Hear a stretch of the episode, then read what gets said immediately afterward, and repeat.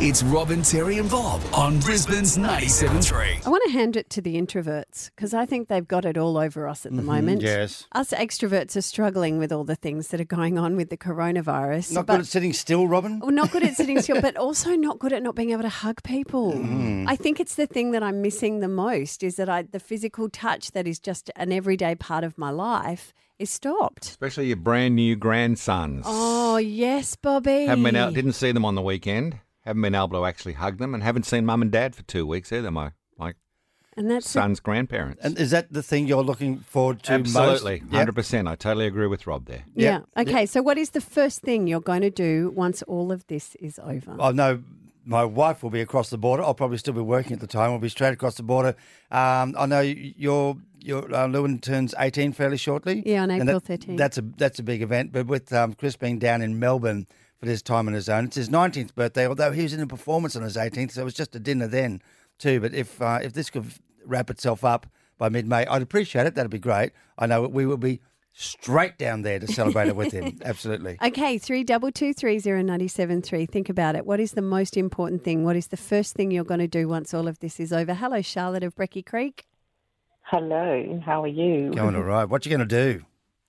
I'm going to go out, hug my girlfriends, and have a coffee. A coffee? Oh yeah. Just a coffee, Charlotte, do you think, by that time? Well, no, probably not. it might be in a coffee mug. That's exactly right. I'm all over you, Charlotte, and totally agree. Thank you. And Pete of Silkstone, what's the first thing you're going to do when all this is over? G'day, Rob. I've got a fridge full of dry aging beef sitting up in uh, Silkstone, and uh, I'm stuck in Sydney for the duration, so I'm going to have a huge barbie. Mate, are you listen? You listen to us on iHeartRadio, are you?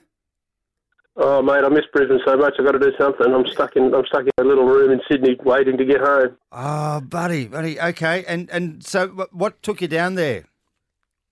Oh, I work in the, in the tunnels here in Sydney, and it's considered an essential service, so I have to remain in Sydney. But unfortunately, I was on a plane with a with a positive person, and now I'm parked up till the sixth, uh, uh, waiting for the time to pass, and I've been tested, and God knows what else.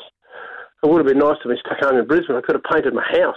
And are you that, okay, mate. Pete? You don't have any symptoms. You're not. syn- You didn't. No, no, no, no. But I've I've got to do the right thing, and I'm I'm parked up, and I'm isolated, and I'm and um, I- when I go through the tunnels, I'm walking up to 12 k's a day. So a person with any kind of virus doesn't do that.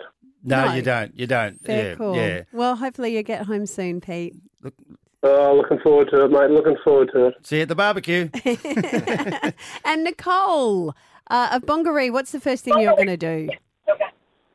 I'm going to go on a cruise. Wow, you're brave. so, what, did you have a Well, crew? cru- I, yeah.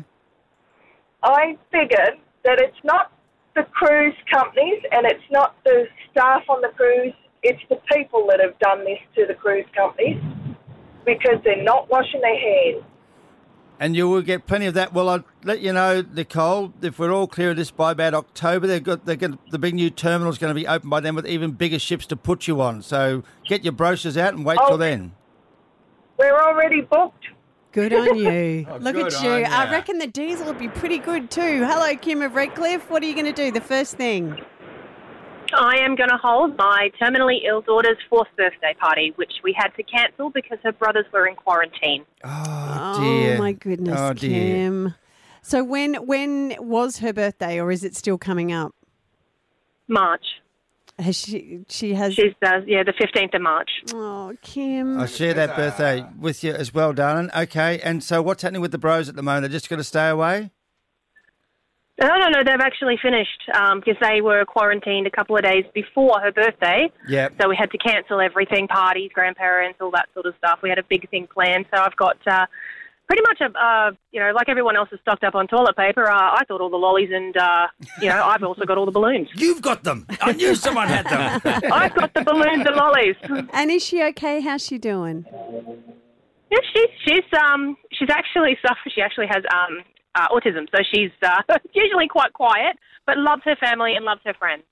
Um, it's a very small sort of group, but um, yeah, she's she's actually really enjoying the the special time that she gets to spend at home with everybody at the moment. So because she's one of five, So she spends a, a lot of time with the big sister and is her shadow and has been for the last few weeks.